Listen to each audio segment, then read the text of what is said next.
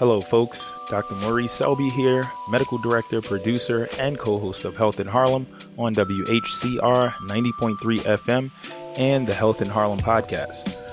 While we strive to bring you the most up to date, reliable, evidence based information to help you live the healthiest life possible, this show does not substitute for an evaluation by a trained and licensed medical professional.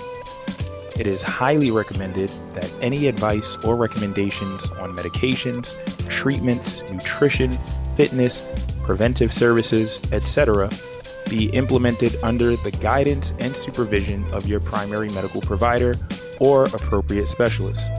With that said, we hope that you enjoy and learn from our program, and please be sure to let us know how we can best serve you in future shows.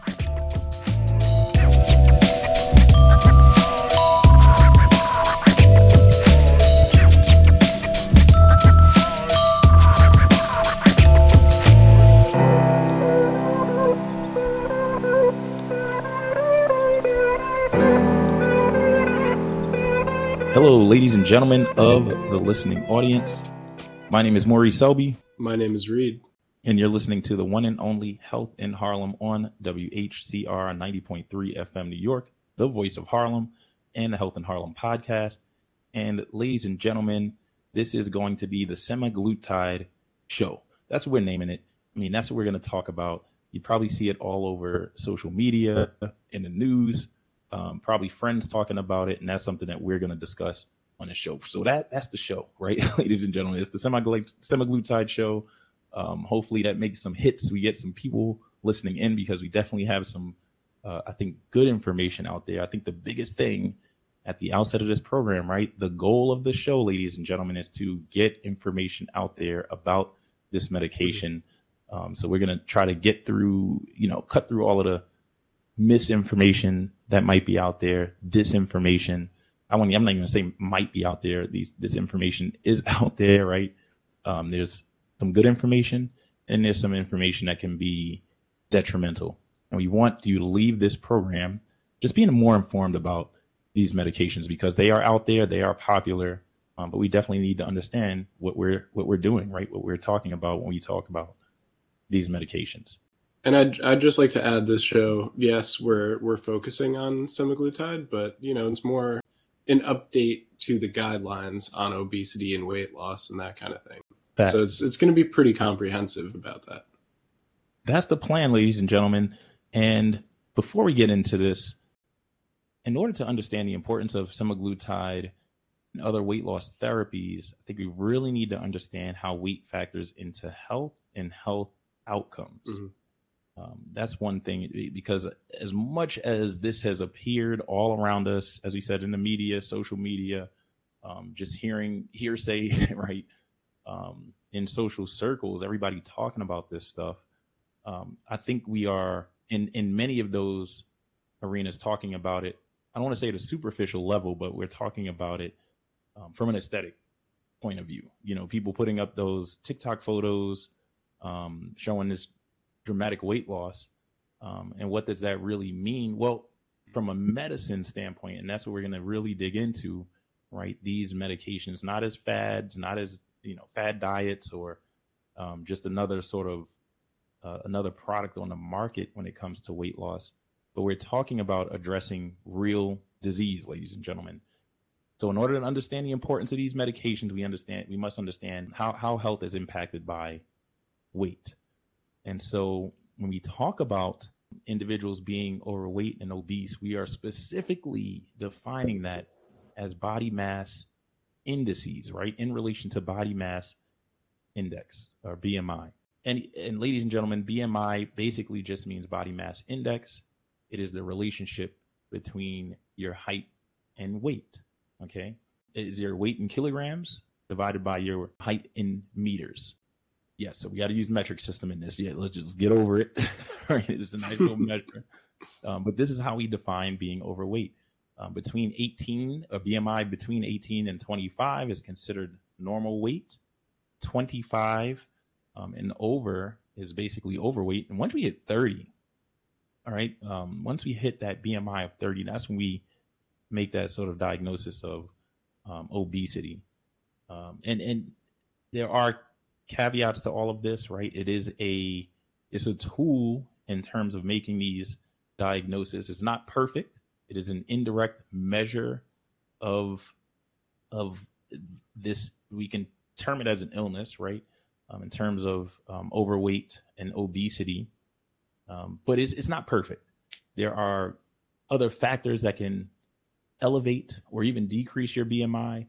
Um, individuals with a lot of muscle mass, right, can have falsely elevated body mass index, but mm-hmm. it is a useful marker in that we we know now that there are right with increasing BMI levels, um, we see things like insulin resistance increasing. Right, obesity can lead to insulin resistance, which can which can ultimately lead to the development of diabetes and the complications that come with diabetes, heart disease, stroke, kidney disease, blindness. Um, elevated BMI also correlates with an increase in blood pressure. Right, so hypertension which we also know can result in heart disease, um, leading to heart attacks, heart failure, stroke, kidney disease. Non alcoholic fatty liver disease can ultimately result in cirrhosis and end stage liver disease, right? This correlates with an elevated BMI, especially once we get over those those values of 30 and beyond, um, those obesity levels, increased stress on the bones and joints, um, resulting in accelerated development of osteoarthritis, as our cartilage and other connective tissues degrade, right, under that increased stress. Uh, we see increased morbidity and mortality, right, with COVID. We saw at the outset of the pandemic, really, you know, a, a population across all races and ethnicities that was significantly was impact significantly impacted were individuals um, with increased BMIs, um, and we can go on and on, right? Mm-hmm. Development of, of um, OSA or obstructive sleep apnea. Um, there is uh, even there are some cancers that have been um, found to be increased in rate um, when we see individuals with increased BMIs. And really, just to put it in further context, we're talking about one of the most prevalent diseases in the world, affecting more than 650 million people. Um, we've seen increases in prevalence here in the United States um, at 1.41.9% um, here in the country. And that was um, just in 2020. Um, those those rates, I would imagine, have increased, right? Considering um, the challenges with COVID and even just getting out, getting more exercise and stuff. So, in order to understand it, right, we we have to understand this in order to understand these medications, right? Their usefulness, how powerful they are. As one thing too, right, just as we see this increase in rates of disease with BMI, we also see significant decreases um, when we get our weight under control. Um, and we're talking about as little as a 5% mm hmm decrease in our body weight, leading to nearly a 50% reduction in, in the risk of developing type 2 diabetes. If we increase that weight loss to 10% of the body weight, uh, we can see the rate of, or at least the risk of um, type 2 diabetes um, being diagnosed. We see that risk decrease 80%, right? So we're talking about big impacts on health when we talk about um, weight and weight related illnesses. And that's why this is such a crucial thing. It's not about the Instagram pics, not about the TikToks. Yeah. Um, it's about saving lives. Yeah, it's uh, it's almost like one of my favorite statistics about smoking cessation is that um, within like 24 hours of of quitting smoking, if you quit cold turkey, if you haven't smoked within 24 hours, your risk of a, of a cardiovascular event decreases by like over 50% or hmm. something mm. like that. And this is sort of ringing that same bell with obesity. Yeah, man. It, it, we're talking um, about you know these are, are big, big, big impacts in, in our health, ladies and gentlemen. Like you said, yes. a little bit goes a really long way. Like if you lose five pounds, you know, think about that. You're carrying that around all the time, every day. That's five pounds less of tissue that you know you need to to send blood and oxygen to.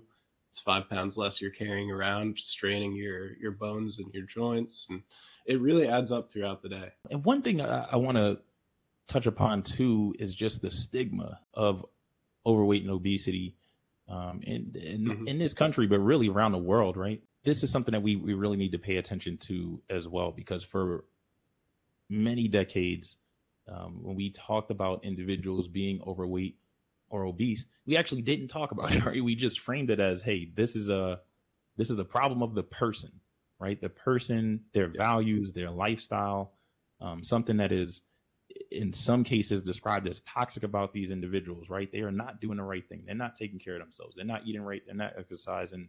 They're not taking their health seriously. Um, and that's something that I think we've really, um, at least in the, in the medicine community, we've really had a big shift, big a big shift of thought um, in terms of how we look at this as an illness, right? Just as we look at heart disease um, as an illness, we don't talk about individuals, right? We don't blame individuals for eating hamburgers, n- knocking down a steak, which I did last night. I enjoyed it and don't mm-hmm. feel guilty about that, right? And probably people yeah. wouldn't judge me about that. If anything, I would celebrate that. Like, yo, man, I'm glad you that was good. You ate a steak. I'm like, good job. You know, finding a nice restaurant to eat that steak at. Um, and if I have a heart attack in 15, 20 years, right, nobody will blame me for having eaten that steak. Whereas, whereas with mm-hmm. overweight and obesity, individuals were blamed for this disease, right? We don't blame individuals for for developing cancer, but individuals were sort of seen as responsible for their illness, like solely responsible. Whereas we now know that there are many factors that play into an individual having challenges with regulating their weight. A lot of things that are far out of their control, right? And this is why the previous way that we managed, and I will say previous because this is, I think, um, as these medications become more widespread in use, um, which they will, I think that's a fact. You know, we're going to, this is going to be a disease that is managed very differently. But in the very recent past, right, aside from diet and exercise, there really was not much in terms of weight management. Mm-hmm. Um, and that is where I think a lot of the stigma came from is that, well, you're not exercising enough. You're not eating right. Right. And so this is your fault that you are dealing with these challenges um, in terms of being overweight and obese. And we are now learning that there are many factors that contribute to this, not just environmental, right? As we've definitely talked about those challenges on this program, right? Food deserts, um, like many places mm-hmm. in, um, let's say, New York City, for example, versus actual genetic factors that factor into this, right? Familial reasons for individuals being challenged when it comes to uh, being overweight and obese, factors that are beyond our control, right? Just the way that our body sort of metabolizes food and energy is very different for everyone. And it is easier. I mean, me and my wife talk about this, right? um, all the time, right? And and that I think I, I would say I'm fortunate to not have the challenges that some individuals have around me when it comes to managing weight, right? And although I exercise and and do the, um, different things, naturally I just don't hold a lot of weight uh, when mm-hmm. it comes to, especially when it comes to uh, just sort of adipose tissue, that fatty tissue that we know, especially in the midsection, that can be dangerous and lead to development of illnesses. That is very different from friends of mine, right? Who sometimes we can't enjoy the same things because they're like, nah, man, that's going to hit me very different than, than it hits you as far as consuming that burger, right? And so this is not the fault of individuals. And that is something I definitely wanted to highlight um, in this conversation. Even with going back to, yes, we will always promote physical activity, increasing our physical activity on this program. Um, but we know that there are real challenges in that, right? And that that is not going to lead to the same outcomes in terms of weight reduction um, for everyone across the board. Um, and so, yes, that's that's something that we definitely need to be mindful of, especially when we talk about the use of these medications and who has access to them. Yeah, and I I just wanted to throw it in there that you know there's also the nurture aspect of it too. You know, like who during your most formative years of your life, you're not really responsible for feeding yourself. You know, it's it's usually a parent or a, a guardian who's you know, providing meals for you and that kind of thing. So based on their lifestyle and what they're choosing, whether they're choosing to, you know, provide their child with fast food or other things, you know, it's it's a lot of pressure, I think, on an adult to to have to feed a child day in and day out. Um, so I, I get it, you know, resorting to quicker and easier meals that might be less healthy. Yes, and thank you for that, Reed um, because this is why we have seen some of the largest public health agencies really taking aim at reducing obesity in this country. And the, and the fact is, they're starting with the most vulnerable and perhaps right the group in the best position to benefit from these interventions, especially when we talk about it from a, a preventive medicine standpoint. Um, and since 2005, the United States Preventive Services Task Force has recommended that children ages six and older be screened for obesity and that they be referred for intensive counseling and behavioral interventions to promote um, improvement in weight status. And we've seen the American Academy of Pediatrics, right, releasing new guidelines for evaluation and treatment of children and adolescents with obesity in January um, of this year, which basically recommend that doctors be more aggressive in treating childhood obesity. And this is a, a major shift. Um, we're talking about going from this sort of watchful waiting approach that dominated the last decade and a half um, of treating obesity in children um, to especially for children ages 12 and older right using medications and early surgery in order to reduce um, the weight in these children. And you know you talk to different people there are many um, pediatric practitioners that applauded these new guidelines because over time the data basically showed right that the watch and wait approach just really did not lead to ideal outcomes when it came to weight loss in these children um, I mean, as it was really found that a lot of obese children just ended up becoming obese adults, right? And so, mm-hmm. you know, really, this aggressive approach is really aimed at preventing the downstream effects, right? Being aggressive early, really just treating this as a disease early and diagnosing it, right, and treating it um, as a disease early in order to get these better outcomes in terms of the reduced weight, reduced rates of obesity, and therefore reduced complications resulting from that. Everything that we talked about the diabetes, high blood pressure, heart disease development, all of that stuff. And really, right, this is, um, we've seen other public health agencies um, just sort of aligning um, in this direction in as we saw in December 2022 Wegovy, aka semaglutide, right, being approved by the FDA for use in children ages 12 and older. Um, and so that's how serious the FDA, the AAP, um, all these organizations, that's how serious they are when it comes to, to dealing with obesity as a public health problem, right? Um, serious measures, uh, serious problems call for serious measures, right? Um, and we're talking about serious medications um, that are very effective when it comes to weight loss. Um, this is why it is such a true public health emergency, if you will, and why I think everybody is moving so fast with these interventions. Yeah, and um, like you said, with this sort of new, is I don't know if it's officially classified as a disease, is obesity. Uh, um, it, but with this new sort of viewpoint of it as a disease, right? and it's interesting. Yes, it is interesting that you said that, right? Um, because I mean, essentially, uh, it is a risk factor for the development of disease, right? Um, and it, it was mm-hmm. actually um, a podcast, The Maintenance Phase. You probably heard of it. Um, they actually had episodes talking about this, right? Especially the stigma um, regarding obesity uh, and being overweight, um, how that has been harmful. They talked about that.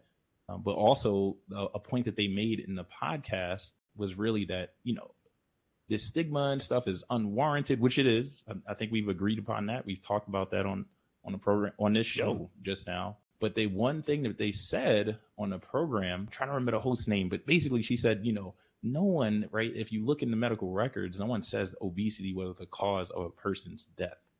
Um, you know, it basically saying that the, even if you look at ICD 10 codes, ICD 9 codes, um, previously, you know, and especially what you put on a death certificate, I can't even recall myself putting that on a patient's death certificate, right, as the mm-hmm. cause of death. And so, yeah, while it, it might not be a disease, quote unquote, or we might not sort of diagnose it as as a disease, we know that it is a cause or at least a, a major risk factor in the development of diseases. And we're talking about diseases that can cause death.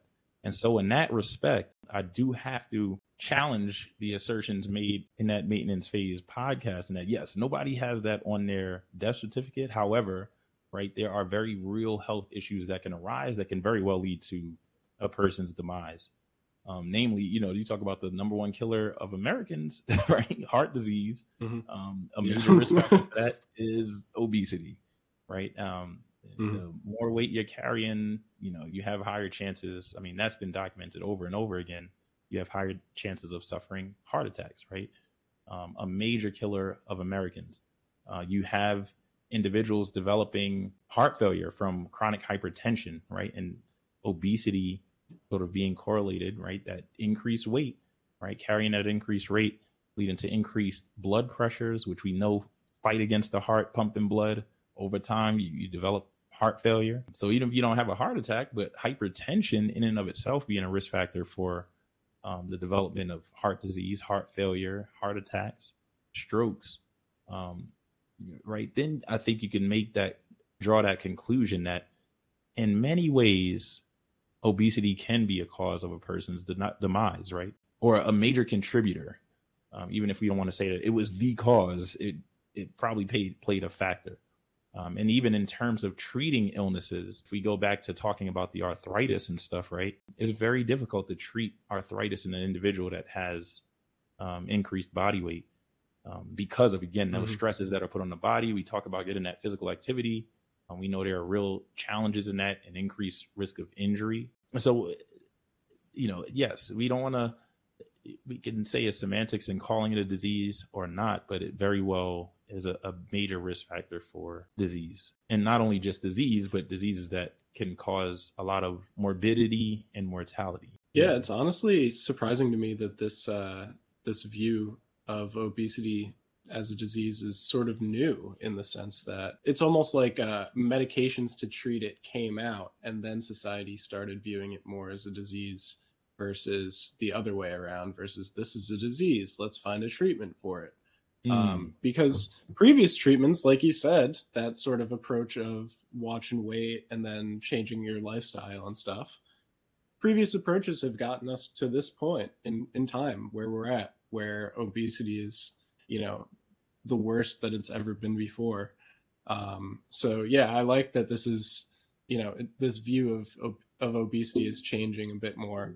Um, but it's really been a long time coming. I mean, since mm-hmm. the, the mid 1840s, scientists have been linking various brain tumors to different eating disorders. So they knew at least back in the 1840s that there was some sort of interplay going on here.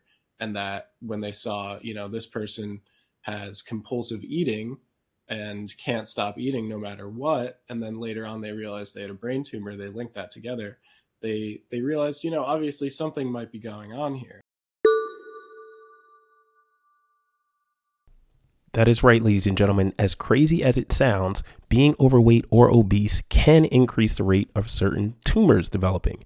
This includes brain tumors, and in a meta analysis published in 2015 in the journal Neurology, the medical journal of the American Academy of Neurology, it was found that compared to people with a normal BMI, overweight individuals, meaning a BMI over 25, were 20% more likely to develop meningioma, and obese people were 54% more likely to develop one. Thus, when looking at data like this, we can begin to see how being overweight or obese might be tied to this increased risk of developing brain tumors. since then, science has kind of grown slowly. Um, there's been in the 1990 in 1990 there was a study which sounds you know like common sense these days, but there was a study that looked at uh, identical twins who were separated at birth, and it found that the identical twins had more similar BMIs to each other than to their adoptive families. So scientists at this point were realizing, oh, you know, they should have adopted the lifestyle habits of whatever family adopted them. Um, hmm. But you know, maybe lifestyle habits aren't as important in obesity as we thought. Mm-hmm. Um, and then you know, there's other, there's already other known um, diseases that cause you know, or that that are linked to obesity and, and overeating, like Prader-Willi syndrome, which is a, mm-hmm. typically a deletion on chromosome 15, um, and then children with that disorder tend to develop an insatiable appetite, and they really it's it's really difficult raising a child with Prader-Willi. People lock up all their cabinets in their fridge because their their appetite just does not shut off. And then there's also been a bunch of studies with with mice where they they looked at they found a, a, mutant strain of mice that would overeat. And they when they looked into what caused that they found that it was this uh, this thing called leptin. I don't know mo if you want to get more into leptin for me. It's definitely gonna factor into what we we talk about as far as um semaglutide um and and you know really thank you for that history Reed because as we said right this is well beyond just environmental and personal factors um, causing this increased weight um, that some of us carry and especially when we talk about it at the molecular level, what is actually happening. That's what Reed is talking about, right? When we talk about leptin, when we talk about its foe or you know the, the counter hormone, ghrelin, um, we're talking about our appetites, our behaviors, um, really everything, right, including how much weight we carry being controlled by our hormone, our body chemistry, right? Our hormones in our body, leptin being sort of a, an appetite, uh, a, a hormone that is been responsible for appetite suppression. When we talk about ghrelin, I always remember it as being greedy, right? Ghrelin um, that can actually mm-hmm. stimulate our appetite. Um, and then when we talk about things such as semagl- semaglutide, right? Basically, we're talking about it is a glucagon like peptide 1 analog. Um, and so let's just go back in time to the 1980s, first discovered in the 1980s, glucagon like peptide 1 um, is an incretin hormone. And basically, we have this GLP 1, right? Glucagon like peptide 1 that acts at receptors, GLP 1 receptors, and which, like many other hormonal receptors in the bodies, right, it is found in various tissues and organs in our bodies um, the heart, the kidneys, the GI system, our lungs, even the brain. And among other actions, glucagon like peptide 1 stimulates the pancreas to secrete insulin in response to, to blood glucose levels.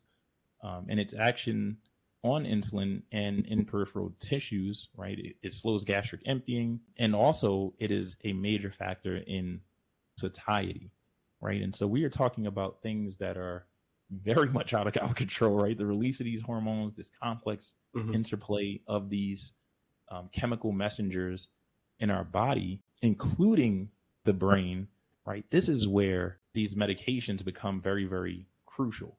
Um, because just as, right, um, the way that our appetite is stimulated, the way that we metabolize food and energy um, is not under our control, um, these medications can can be very useful um, in helping us regulate those activities, right? And so, yeah. with that said, um, if we look a little bit further into GLP 1, as we said, it's in a number of tissues in the body. We know that in the brain, um, it can increase synaptic transmission, right? Basically, increase the way that um, impulses are sent throughout the, the, the brain. We also know that it can increase this satiety signal. So, basically, the signal that tells your body, hey, you've had enough to eat, right? You are satiated, you are not hungry anymore. Um, it can increase that. There are other effects. Um, we know that it, it affects the way that um, our body produces and metabolizes glucose, which it actually decreases that. And we actually begin to see, right, why it is so useful and why it was first approved to treat diabetes because it is very, very crucial um, in terms of glucose regulation um, or blood glucose regulation. Um, it does a lot of different things to decrease those glucose levels. And so if we fast forward a little bit, this is something that took eons to understand. And with a lot mm-hmm. of trial and error, basically um, trial and error being a truncated and simplified term for research, ladies and gentlemen. Uh, systematic and thorough, good old fashioned research. Um, and with that said, I just want to give a shout out to all the scientists out there because this is painstaking work uh, to create and develop mm-hmm. medications like these. Um, but ultimately, researchers were able to synthesize a molecule that acted at the same receptors as glucagon like peptide 1, right? Basically, um, these GLP 1 receptor agonists and, and this molecule, semaglutide, was developed in 2012. And just four years later, cl- clinical trials were initiated for the treatment of type 2 diabetes. And a short time later, in 2017, it was ultimately approved by the United States FDA for the treatment of type 2 diabetes. And it was approved initially as a weekly injection to treat type 2 diabetes, but also proved to be very useful in reducing the risks of cardiovascular events, especially things like heart attacks in individuals with type 2 diabetes and cardiovascular disease. But one thing that was noticed, right, during those trials, researchers and clinicians, basically, as with any medication that is under clinical investigation, right, meaning clinical trials, um, they noticed there were effects that were outside of the primary clinical benefits, right? Um, so aside from just seeing those glucose, blood glucose levels falling, um, they also noticed that individuals taking this medication, right, were noted to have significant weight loss. Um, and that led to, in 2018, the inception of the STEP 1 trial, aka the research study investigating how well semaglutide works in people suffering from overweight or obesity. That's when that trial was begun in 2018. And 1,961 participants later, um, and nearly three years later, the study closed. And almost immediately, we saw, right, felt the rumblings around the earth. Not necessarily hungry stomachs, right, from this uh, appetite suppression. Um, but in March March 18th, 2021, um, in the middle of the COVID 19 pandemic. So that's where I think this was kind of under the radar, right? Because we were in the middle of the pandemic, basically in the middle of the biggest vaccination campaign the world has ever known. And then, sort of just squeaking in there, was an article published in the New England Journal of Medicine that talked about this, right? This once, it talked about this step one trial, this once weekly semaglutide in adults with overweight and obesity published on March 18, 2021, in the New England Journal of Medicine. The article was titled Once Weekly Semaglutide in Adults with Overweight or Obesity.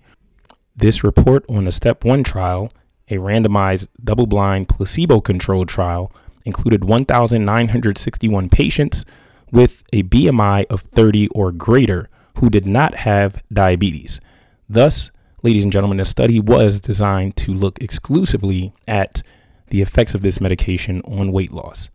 Patients were randomly assigned in a 2 to 1 ratio to 68 weeks of once weekly subcutaneous injections of 2.4 milligrams of semaglutide or a placebo group. Each group also engaged in lifestyle interventions. Co primary endpoints included percentage change in body weight and weight reduction of at least 5%. The results were big time revolutionary. From baseline weight at week zero to week 68, the mean change in body weight was minus 14.9% in the semaglutide group versus minus 2.4% in the placebo group, for a difference of minus 12.4 percentage points between the two groups. More participants in the semaglutide group achieved reduction in weight of 5% or more. 1,047 participants in the semaglutide group versus 182 in the placebo group this pattern carried over to reduction in body weight of 10%, 838 versus 69, and 15%, 612 versus 28. And if you just looked at the change in body weight from baseline to week 68, we're talking approximately 33.6 pounds lost in the semaglutide group versus 5.72 pounds in the placebo group. In addition to that, participants in the semaglutide group experienced improvement in cardiometabolic risk factors along with an improvement in self reported physical functioning. The biggest adverse effects reported were nausea and diarrhea in the semaglutide groups, which many participants experienced in mild to moderate severity. Thus, in participants with overweight or obesity, 2.4 milligrams weekly subcutaneous semaglutide plus lifestyle interventions was associated with sustained, clinically significant reduction in body weight, with very few major adverse effects to speak of. Um, but yeah, all this other stuff is happening all around the world. Pandemic, everybody's focused on that. I mean, we were talking about it incessantly on this program, and the the vaccines, um, and then this novel medication comes out to treat this worldwide problem, right? We said 650 million people dealing with overweight and obesity in the world, and it was just under the radar. But we saw, you know, over time, just sort of um, social media posts beginning. Fortunately, in June 2021, semaglutide under the brand name um, or trade name Wegovy, was approved as a 2.4 milligram once weekly injection for the treatment of overweight and obesity. And specifically, the indications are for chronic chronic weight management in individuals with a BMI of 27 or greater um, that have at least one re- related ailment, or in people with a BMI of 30 or greater. Um, and so we see this approval from the FDA, and then boom, all of a sudden, social media posts begin. Um, October 2022, Elon mm-hmm. Musk tweets about it that he's taking Wegovy, right? When people are like talking about how are you so ripped and lean all of a sudden, um, and he kind of throws that out there that that's what he's doing. We see Andy Cohen talking about it um, on TikTok. Um, Ozempic, as of today, has 631.8 million views and counting the hashtag Ozempic.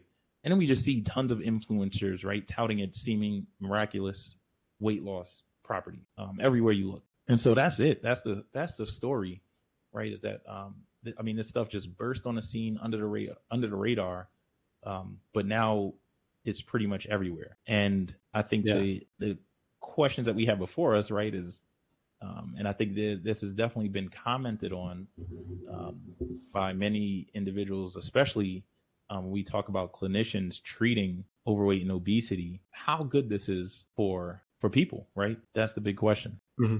Yeah, and thank you for that little bit of a history of the development of this drug because it does seem like it just popped up on the market and it blew up, but it really is part of the latest part of a long history of scientists investigating you know the the body's internal feedback mechanisms of what is causing hunger how is the body measuring how much energy reserves it has kind of like the gas in a gas tank you know? How does the body know that that that you're low on energy and that you should eat? First they had to discover you know that these systems existed then they had to discover how they worked and what what uh, things were a part of it and then they had to discover how to tinker with it without throwing the entire system totally off balance. So, yeah, this is something that's been in the works for a while. Um, for a and, long, you know, time. it's not exactly, yeah. Yeah, man, and, and and that's the thing. It's not happenstance, right? This is not just any product that just appeared overnight. You saw it on infomercial, right? Some some uh person that in their basement put together a cocktail and decided to post it on social media. This is very very different.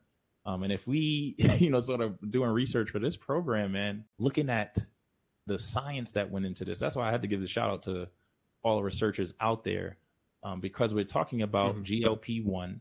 Um, it is a molecule that is very rapidly metabolized in our body, like many hormones, right? You don't want this stuff just squirting out anytime.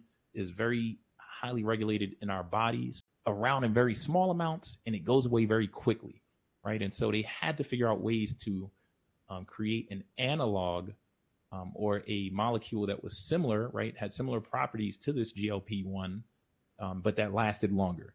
And they did things playing with, you know, subunits on it and how it binds to albumin, right? How it can basically our bodies can it can hang around in our bodies for longer times, and ultimately, right, through years and years of research, ladies and gentlemen, developed this molecule, semaglutide, and also another molecule, tirzepatide, um, which is also out there under um, another manufacturer, another brand name. Um, but basically, this is this is science, ladies and gentlemen, that is out there. So it's very, very different, right, than many of the I would say all of the products that we we've seen traditionally um, mm-hmm. manufactured and marketed um, when it comes to weight loss products.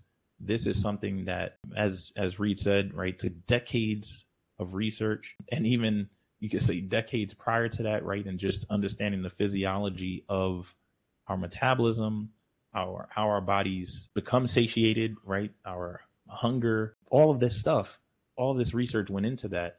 Um, and so it is a very different product. And so from that point in looking at this, and I'm talking about this purely as a product, a weight loss product, right? Or, a weight loss class uh, of products is very different than what we've seen on the market traditionally, especially when we talk about the wellness industry and we talk about people and their quack claims, right? This is very, very different.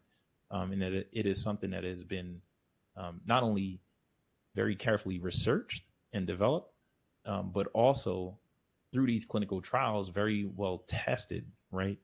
um, to see that it has these benefits um, in terms of weight loss, um, but also when we talk about um, side effects. And so, from right this being very very different, this is not something that you're going to walk in and get over the counter. Also, what we would discourage on this program is seeking out these medications or obtaining them without being closely supervised by your mm-hmm. medical professional, whether it is your primary care physician, you see a nurse practitioner, um, a, a, a, physician assistant, whomever is delivering your primary care. Um, if anything, probably the best person to go to, being that these medications are very novel, um, it might be wise to seek out an endocrinologist.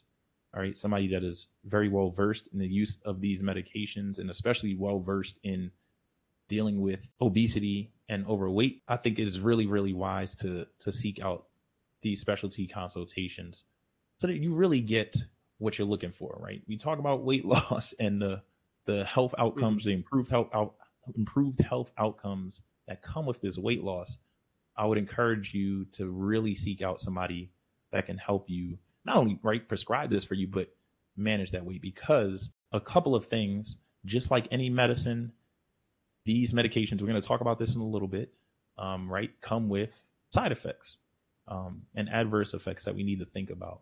And there might be long term things that are not fully elucidated at this point. Although the medications have been deemed to be safe and they are approved by the FDA, um, there might be things that we don't fully understand as these medications are prescribed to more and more people, more and more people use them. We might learn of other risks associated with them that are not quite clear now. That is something that we must understand. Just as right when we talked about COVID 19 vaccinations. Um, and so that's that's the thing that we re- I think really need to understand about these products. They are very well researched, very well produced, and therefore approved by um, the FDA. But you want to use them in close consultation with um, somebody that understands their uses, um, that will prescribe them safely, and be able to monitor you mm-hmm. um, for any adverse effects. And also, before we even jump to medicine, right? Because the what we talked about before, as far as the physical activity, as far as the dietary changes, for some individuals, those things can work, right? Um, and so, for some individuals, those might be the first line things to turn to, right? Or at least give those a shot. And I can't tell you a reason why I throw that in there, um, Reed as well, because Reed kind of smirked on that too in that I know it's easy to take this damn medicine, right? uh, for those maybe for everyone that, except for those that are like really scared of needles because again it is an injection, ladies and gentlemen. but um, I, I, think everybody's been looking for this magic bullet medication. You know, it's not a pill yet. I think in, in sometime in the probably the future, this will be something that could be administered or, orally. But the thing is, just as I have patients always you know, when we make a diagnosis of hypertension in the emergency department or high blood pressure, right? One of the first things people is like, man, do I need to take a medicine? I would prefer to do these lifestyle things first, which I think is reasonable to say, hey, we can give these things a shot and see if mm-hmm. we can get control of this, right? In three, six months, you know, especially when we're talking about um, in, in primary care medicine. And so I think that approach is reasonable for the management of weight. Once somebody made that diagnosis or you're classified as hey yeah you know overweight or we're dealing with obesity um, to try those other interventions first and then right if those are not working or we see um, and this is why looking at the specific indications of these medicines is, is, important because it specifically says not only a BMI over 27, right? You're in that overweight range um, before you hit obesity, but it says with a diagnosed ailment, right?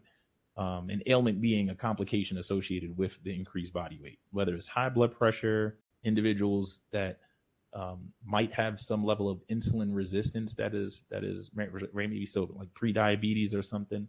Um, it says a BMI of 27 and a diagnosed ailment, right? Something that has been diagnosed in association with that overweight status. That is important, I think, really to to understand, right? So individuals that don't have those conditions, you might still be in that window where we can do other interventions before putting you on this medicine. Yeah, and uh, you know, sorry to to sort of ruin it again, but even if you do get put on these drugs by a doctor, you're still going to have to continue those lifestyle changes. And you know, like you like you suggested, going to see an endocrinologist or somebody who's who's well versed with patients with obesity. They're not just going to put you on this drug. They're going to put you on this drug. They're going to work with you on an exercise plan.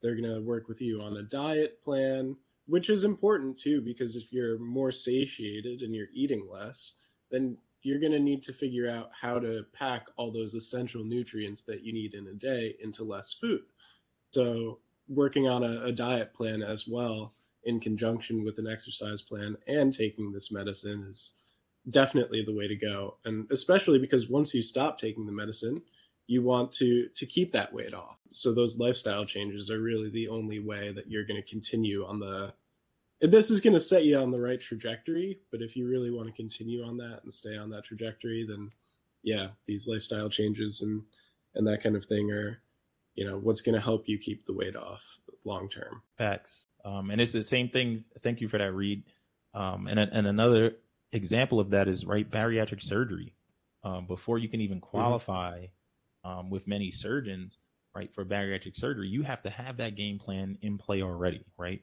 what are you doing um, as far as diet and exercise before surgery? I mean, one to qualify and make sure that it's safer for you to undergo um, the procedure, but then after, right?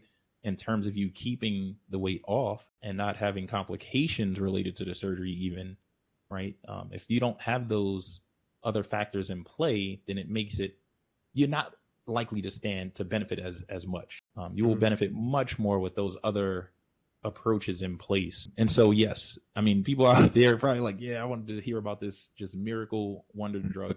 I mean, I think at this point, looking at the data, it is right. Um, that is why it yeah, has been it definitely is. That's why it's so popular. Um, but without those, those other things in play, I mean, I think you would really be doing a disservice to yourself by just taking these injections, not really having those other things um, in play.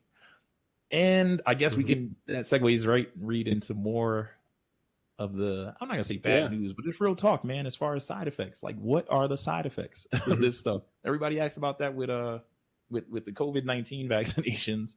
Like, well, what are the side effects? True. Yeah. I'm not putting this in my body. Well, here we are again, ladies and gentlemen. Another thing, injection, right? That um, we're we're putting into our bodies, and so it is reasonable to ask, what what do we expect as side effects? Mm-hmm. Absolutely, yeah. So mostly the most common side effects tend to be gastrointestinal. Um, so that's you know your nausea, vomiting, diarrhea, potentially constipation as well. Um, you know that kind of stuff, burping, maybe some heartburn, um, and those those are the most common, and even those are relatively rare. Um, and so those are you typically the it's those symptoms that cause people to either stop taking the drug or most commonly cite them as complaints. Um, but you know there can be more rare and serious side effects, um, such as allergic reactions. That's definitely something that's possible. Um, and you know along the same line, inflammation, burning, discoloration of the skin, infection, ulceration, warmth at injection site, all sort of relatively similar to allergic reactions, um, but just, you know, not reacting well with your body. There's also been incidences in changes or loss of taste as well. Also, when it comes to rodents, it's been linked to thyroid cancer in rodents, but scientists have since concluded that the risk for development of thyroid cancer in humans is low. However it is difficult to quantify but it's all just based on the the sort of distribution of the glp-1 receptor systems and the differences in humans and rodents. Yeah and and so we're talking about very real adverse effects right? Um, for the most part and I, I think at least in individuals that i know of and, and looking at the literature they seem to be very well tolerated side effects. Mm-hmm. i mean it sucks to have nausea vomiting and diarrhea but when we talk about the the benefits and the risks of using these medications, which again, side effects include risks or adverse effects, right? We can classify that as part of the risks. Um, I think for many individuals, the benefit might outweigh the risk. Even we look at those rarer and potentially very harmful side effects, the allergic reactions, anaphylaxis, those things. um, the benefits might still outweigh the risk because those numbers of individuals um, have been noted, at least up to this point, to be small as far as individuals having those more severe um, reactions. But I think it's very early when we talk about um, even these other serious adverse effects, potentially serious adverse effects, as far as the thyroid cancer or the theoretical risks, at least from what we know um, mm-hmm. with some of the an- animal research uh, with these medications. Um, you know, there's also been sort of talk about this leading to the development of pancreatitis and possibly pancreatic cancer. All of this stuff is unknown. I'm not trying to dissuade anyone, but these are things that are still being determined with more research as we go forward. Um, and I think they will have much more information in years to come about these other uh, possible risks. But it is something that we should all understand, right? Um, and that these are novel medications, and there might be things that we don't fully understand about them when it comes to risks. And so, yeah, just be on the lookout for that. And I also think it is reasonable, very reasonable. If anything, we highly encourage you to have a conversation with whomever is going to prescribe this for you right? To talk about that, be upfront with those questions. What, eh, what am I, what can come of me taking this medication, right? What are the side effects? What are the risks? Um, and then you make a more informed decision? That's something we will always advocate on this program. And I do promise that on this program, as we learn more, right, we will share that with you.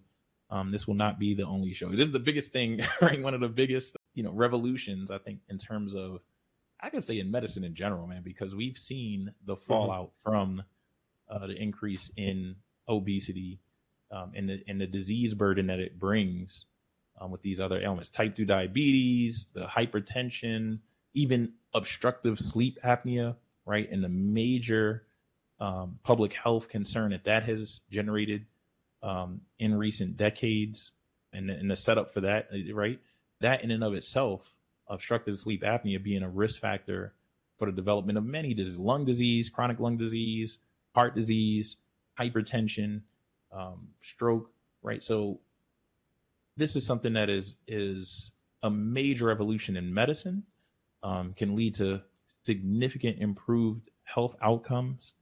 Um, and so it's something that I think is a viable option when we talk about treating overweight and obesity. Um, I mean, I'm excited about it too as a clinician that treats a lot of the complications of um, obesity, right, in the emergency department. Um, I'm I'm really excited about these medications, but I think we really need to be informed in our use of them. And that's it, ladies and gentlemen. I mean, that's the that's the program. You know, I'm not going to sell this to you. I'm not a Wegovy spokesperson or um, you know, nobody's paying me or us on this program to promote semaglutide and whatever manufacturer is, is giving it to you. That, all that's on TikTok. Yeah, you can look at all that stuff. They'll sell it to you. Uh, or even, but what we do want you to understand is that you, you need to be informed in your decision to uh, seek out and use these medications. Um, and one thing that we did want to touch upon before closing is just that unfortunately, this is not something that is available to everyone right now because many insurance programs do not reimburse for this. Um, we know that these injections can be very expensive, prohibitively expensive. Um, and so, what I'm hoping is that we can begin a push, right, as we learn more about these medicines, um, that maybe this is something that, that needs to be expanded to more people, right? There are many more people that can benefit from this.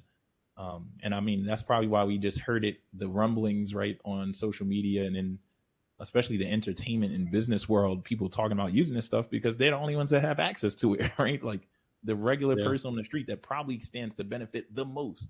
The people living in food deserts, the people that are working seven days a week, and it's very difficult to increase the physical activity or exercise more, right? Those are the people that we demonized in our society, saying that they weren't doing enough to deal with their weight. And now we have this miracle medication. I hate using the term miracle because I'm not a salesman, but I'm just saying we have this intervention that can help a lot of people, and and the people that stand to benefit the most probably won't have access to it for some time. Mm-hmm. Um, so that's something I'm hoping that we can work toward.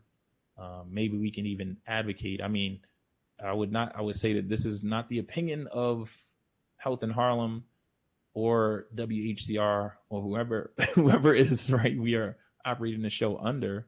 But that is my personal opinion as a physician. Um, you know, there are patients that I see in my emergency department that I can't foresee them benefiting in the near term just because of the expense um, and it not being.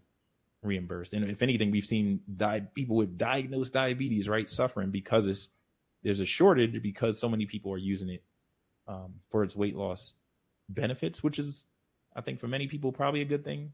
But then some people, it might be superficial, right? Um, and mm-hmm. those people with that BMI of 25 and maybe your doc threw up a couple extra points to get you on a medicine, well, you're abusing it. I would say at that case, in that case. Um, yeah. And so I definitely will not promote just the in order to get a better Instagram photo. That's not what these medications are for. Anyway, let me get off the soapbox.